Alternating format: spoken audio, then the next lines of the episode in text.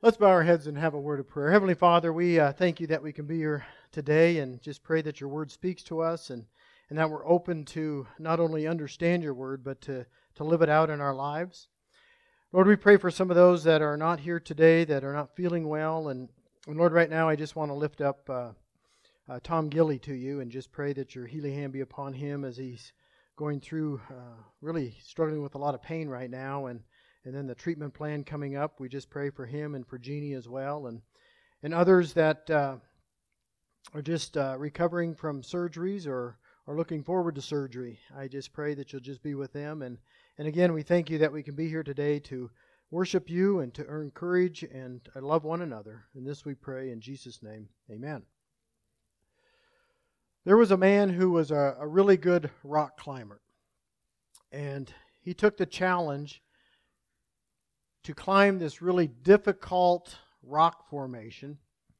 And as he's climbing, he slips and he falls. And as he's falling down that cliff, he's able to grab hold of a branch that's just jutting out of this jagged side of the rock. And so he wasn't sure at this point, as he's holding onto that branch, how he's going to maneuver himself to get into a safe position to get up to the top of the cliff. So finally, he realizes it's kind of hopeless, and so he starts screaming for help. He screams for a while, and then pretty soon he stops to kind of assess the situation and what's going on again. And he realizes there's really nothing else he can do. There's no place to put his other hand. And so he yells again. He says, Is there anyone up there that can help me? And finally, he hears a voice, and it says, Yes, I hear, I hear you calling, and I can help you. So the man just kind of gives a sigh of relief, and he thanks God that there is someone here to help him. And he yells out, Who are you? And the voice says, I'm God. Now the man's just a little bit confused. But at this point, he didn't really care because he's hanging by this branch. And so he says, Well, thank you, God. Can you help me? And God says, Yes. I just need you to do one thing. And he goes, What's that? I will do anything at this point, God. And God says, Let go. Let go, and I will catch you. So the man thought about it, and he says, Okay, God, what did you say? God said, Just let go and I will catch you. So the man thought about it and he said, Is there anyone else up there that could maybe help me out? And I think that that's true about us. And we've heard the expression, let go and let God, you know. Let go of my fears. Let go of my resentment. Let go of my need to be in control of people. Let, let go of my need to uh, be in control of the traffic, or let go of my need to be in control of the weather. Let go of my image. Let go of what I did yesterday. Let go of what might happen tomorrow. Let go of my life and let God do for me what I can't do for myself. The problem is letting go is, does not come naturally for us. So we're getting started in this new series on Proverbs, just a, just a few weeks on becoming wise guys. You know, we're going to be really wise. And if we use the wisdom that we get from God's Word, it helps us navigate life. It helps us make better decisions because we are accepting His wisdom and then we're going to live our lives by it. In our scripture today and in our memory verse, trust in the Lord with all your heart and lean not on your own understanding in all your ways submit to him and he will make your paths straight. We've all heard that verse those verses before, right? If nothing else you heard it about 5 minutes ago.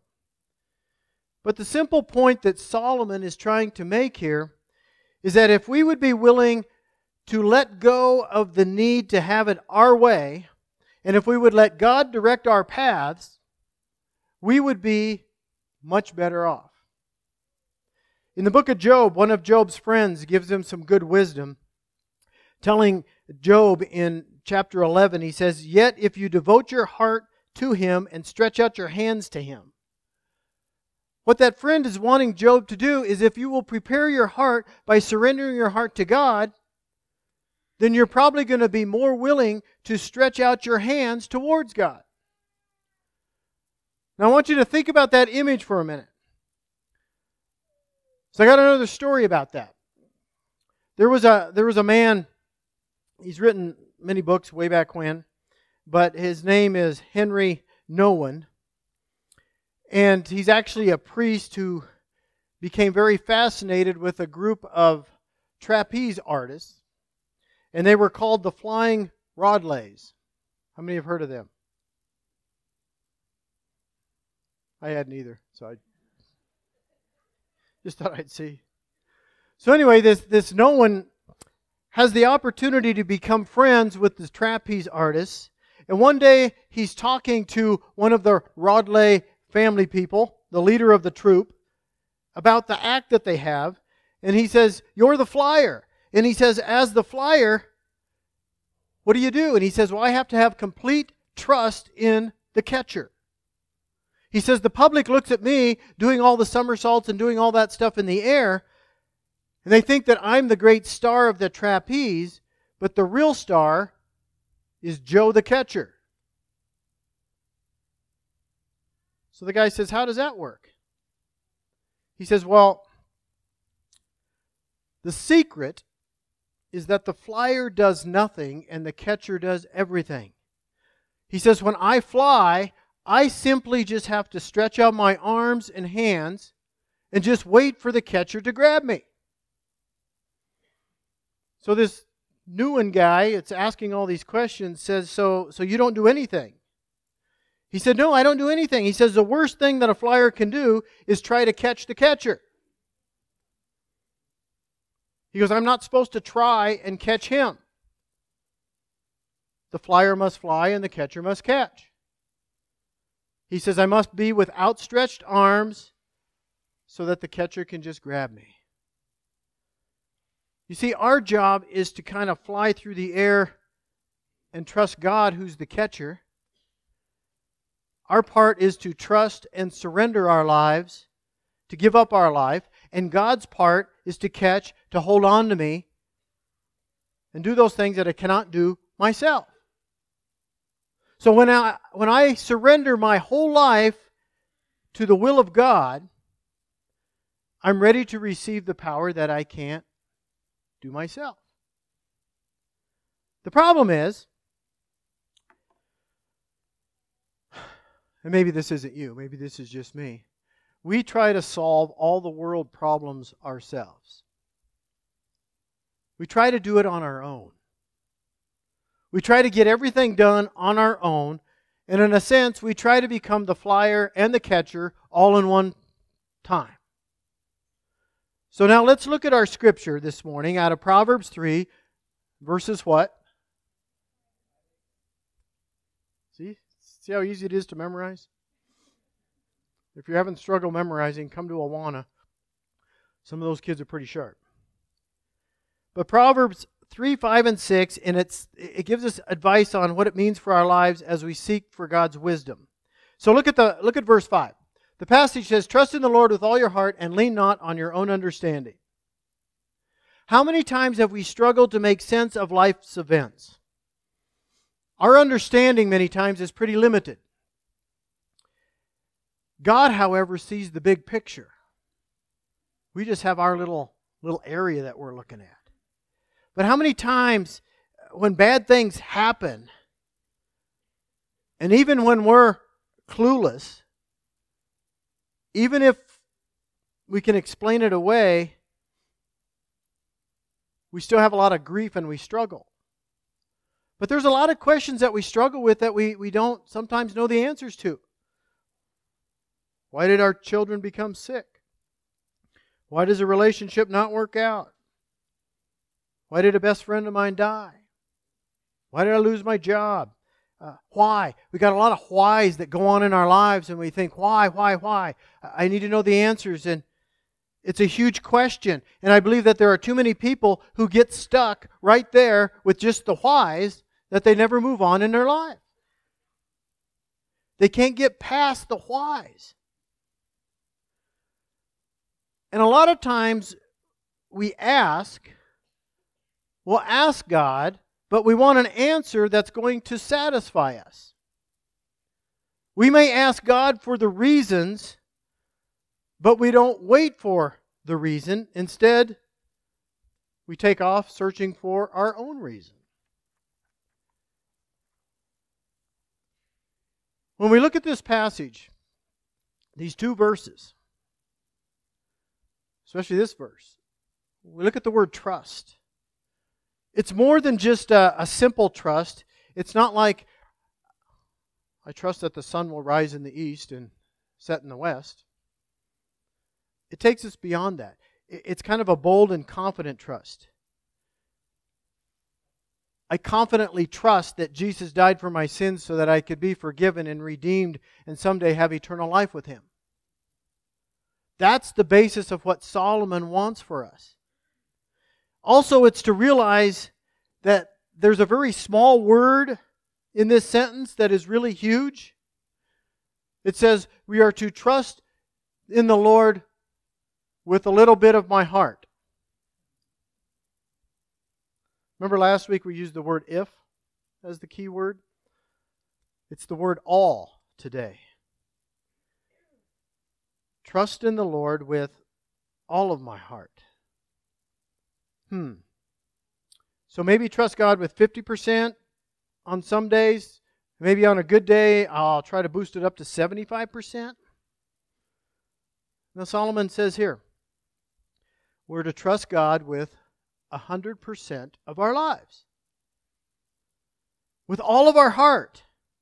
And this is a really important point. When you do anything with all of your heart, it means that you're going to give it your all. It means you're going to do everything that is possible. When you trust God with all of your heart, it means that whatever is thrown your way, whatever immovable roadblock, roadblocks or difficulties that seem to have no solution, you realize they probably do have a solution, but you're going to have to trust God to give you the solution.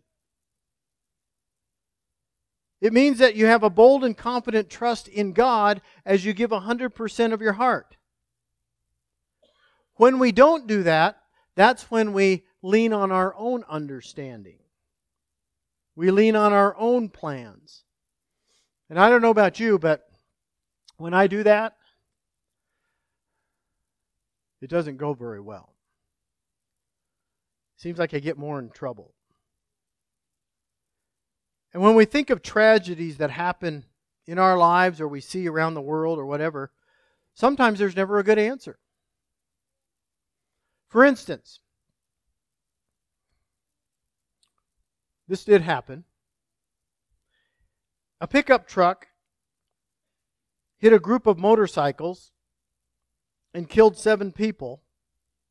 And the result of the accident was because of human error on the driver's part. Now, knowing the answer of why it happened, does that make the grief any easier for the families? I don't think so. Because sometimes humanly, our answers don't always make sense, and sometimes the words that we hear from God don't necessarily make sense at that particular moment for us. Now, I'm not saying that God doesn't make sense. I'm not saying that God doesn't have a plan. He does. But when there's a tragedy and we're trying to make sense of it, God's words sometimes seem really difficult to grasp at that time. Later, however, we might have a little bit better understanding of what God is trying to tell us. So, this is when we need to put our trust in God's plans over ours. Even if His plan is not the one that we wanted. We probably didn't want to lose our job, but God probably has a better plan for us than we ever could have. We can say, God, I don't understand why this is happening. I don't understand this disease. I don't understand the business failure. I don't understand why this friendship is no longer here. I don't understand why I'm having health problems. But I know that you, Lord, know what's going on, and I will trust you. See, I believe God desires to bless each one of us. And maybe your life doesn't seem possible that God could bless you with what's going on. You might not understand it all, but let me just assure you God has a plan. He knows exactly who you are, He knows exactly what you need.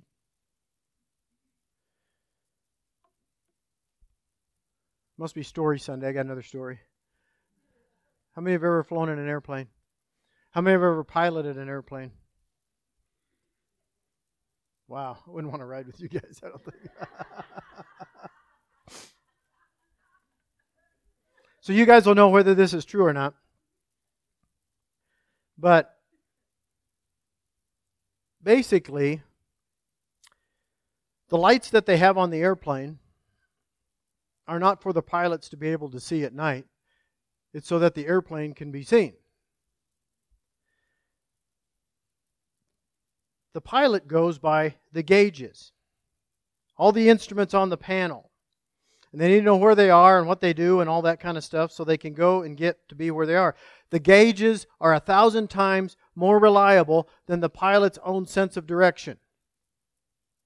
So if you're flying a plane over the mountains and it's night and it's foggy and all of that kind of stuff, I don't want a pilot depending on his own sense of direction to say, I think the mountains are on my left, and so I'm going to go to the right. No, I want a pilot that's going to be staring at those gauges saying, Where are we and where are we going and what's the altitude and what's all that's going on? Because the gauges are much more reliable than the sense of direction that the pilot might have. It's the same with trusting God. We don't have to be able to explain every event that happens in our lives. All we need to do is be able to trust God who has promised. He's promised to do what He's promised. And so, our own self sense of understanding is not going to get us through life, but it's trusting God when we don't understand life. Now look at the last part of verse 5. It says, Lean not on your own understanding. Now that's kind of a strange phenomenon. Just think about when the time that you were probably three or four years old, and we start getting taught. We start learning. Start going to school. And maybe we formally start teaching our kids either at home or at the schools, preschool and kindergarten and they work their way up through uh, 12th grade, becoming just so smart that you just can't imagine how impressive they are, right? And then they probably go off to college, four more years, possibly more after that. Some of them make a career of just going to school, I think. But anyway, our kids go to school somewhere between 13 and 23 years. It's so that they will gain knowledge and understanding. So now Solomon tells us don't lean on your own understanding. But that's what most of us lean on. Because we believe that we can do it ourselves. We believe that we can figure it out. It's kind of like when you get that stuff that we just had Christmas and you got to put it together. I don't need directions. I can do it myself for a while. Then it's like, let's start over and get the directions. We believe we can do it ourselves. We believe that we can Google it, we can YouTube it, watch videos on it, because the internet's never wrong. We can do a Wikipedia search, which has everything just the way you want it, right? But the Bible tells us now, hold on a minute. understand that if you lean on your own understanding, if you lean on your own body of information, rather than leaning on the Lord's wisdom and guidance for direction and advice, you're probably going to be in trouble. So the question is how do we know what God's will is? Well, in some ways, it's just a matter of talking to God. If you go over to the book of James, in James chapter 1, it's a very familiar passage. If any of you lacks wisdom, you should ask God, who gives generous to all without finding fault, and it will be given to you. Now, I'm going to tell you something you might not like. You ready? We all lack wisdom.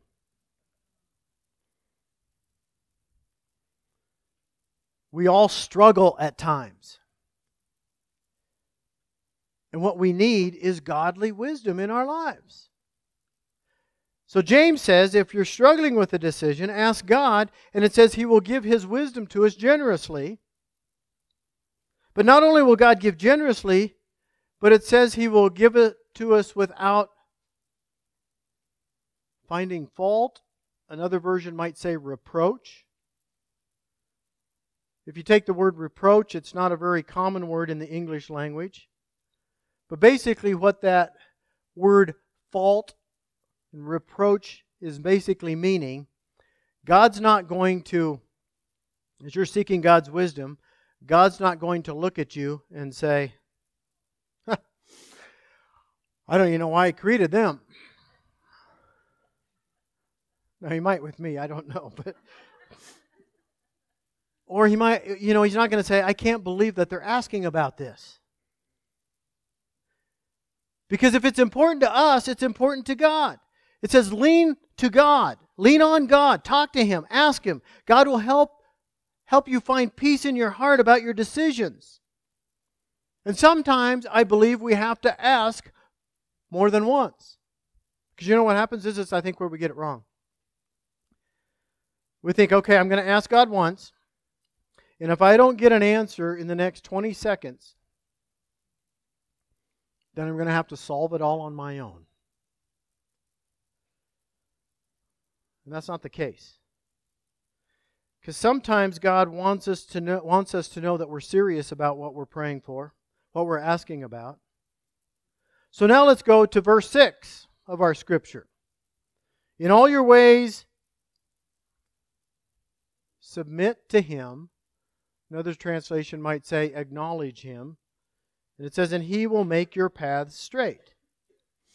Now again we see another that, that small word that we talked about earlier, the word all.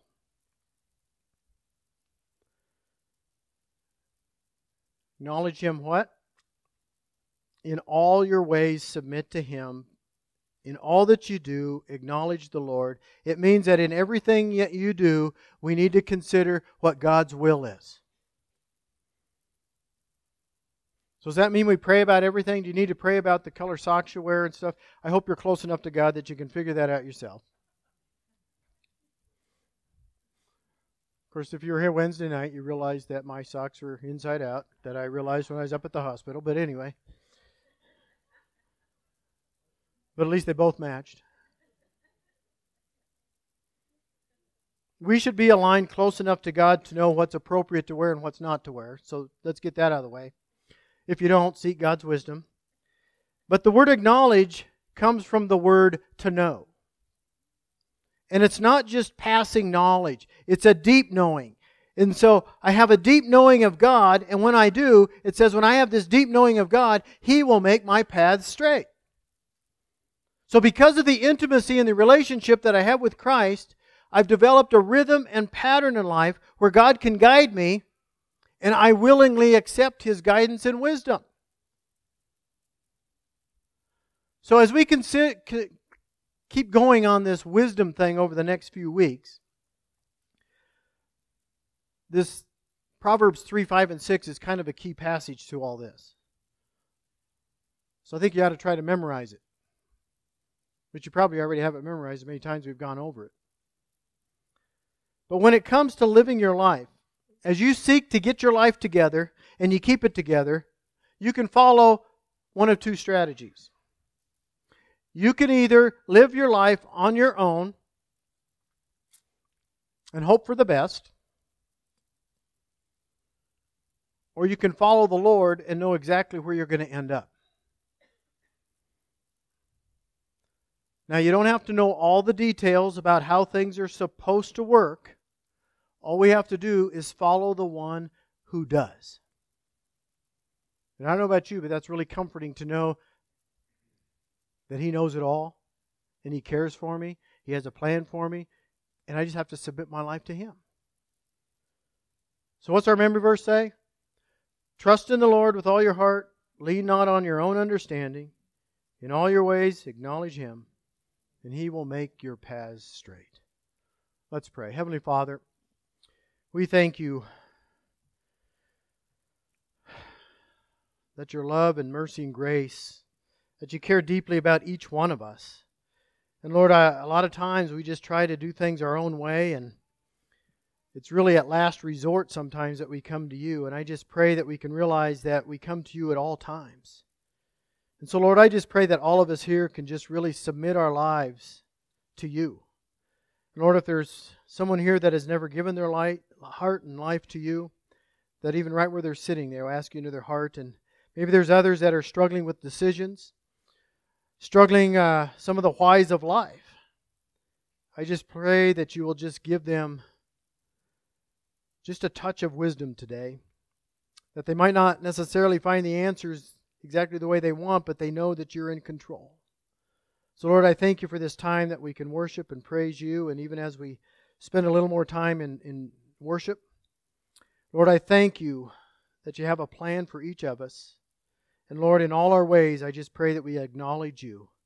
And I thank you that you make our paths straight. And this we pray in Jesus' name. Amen.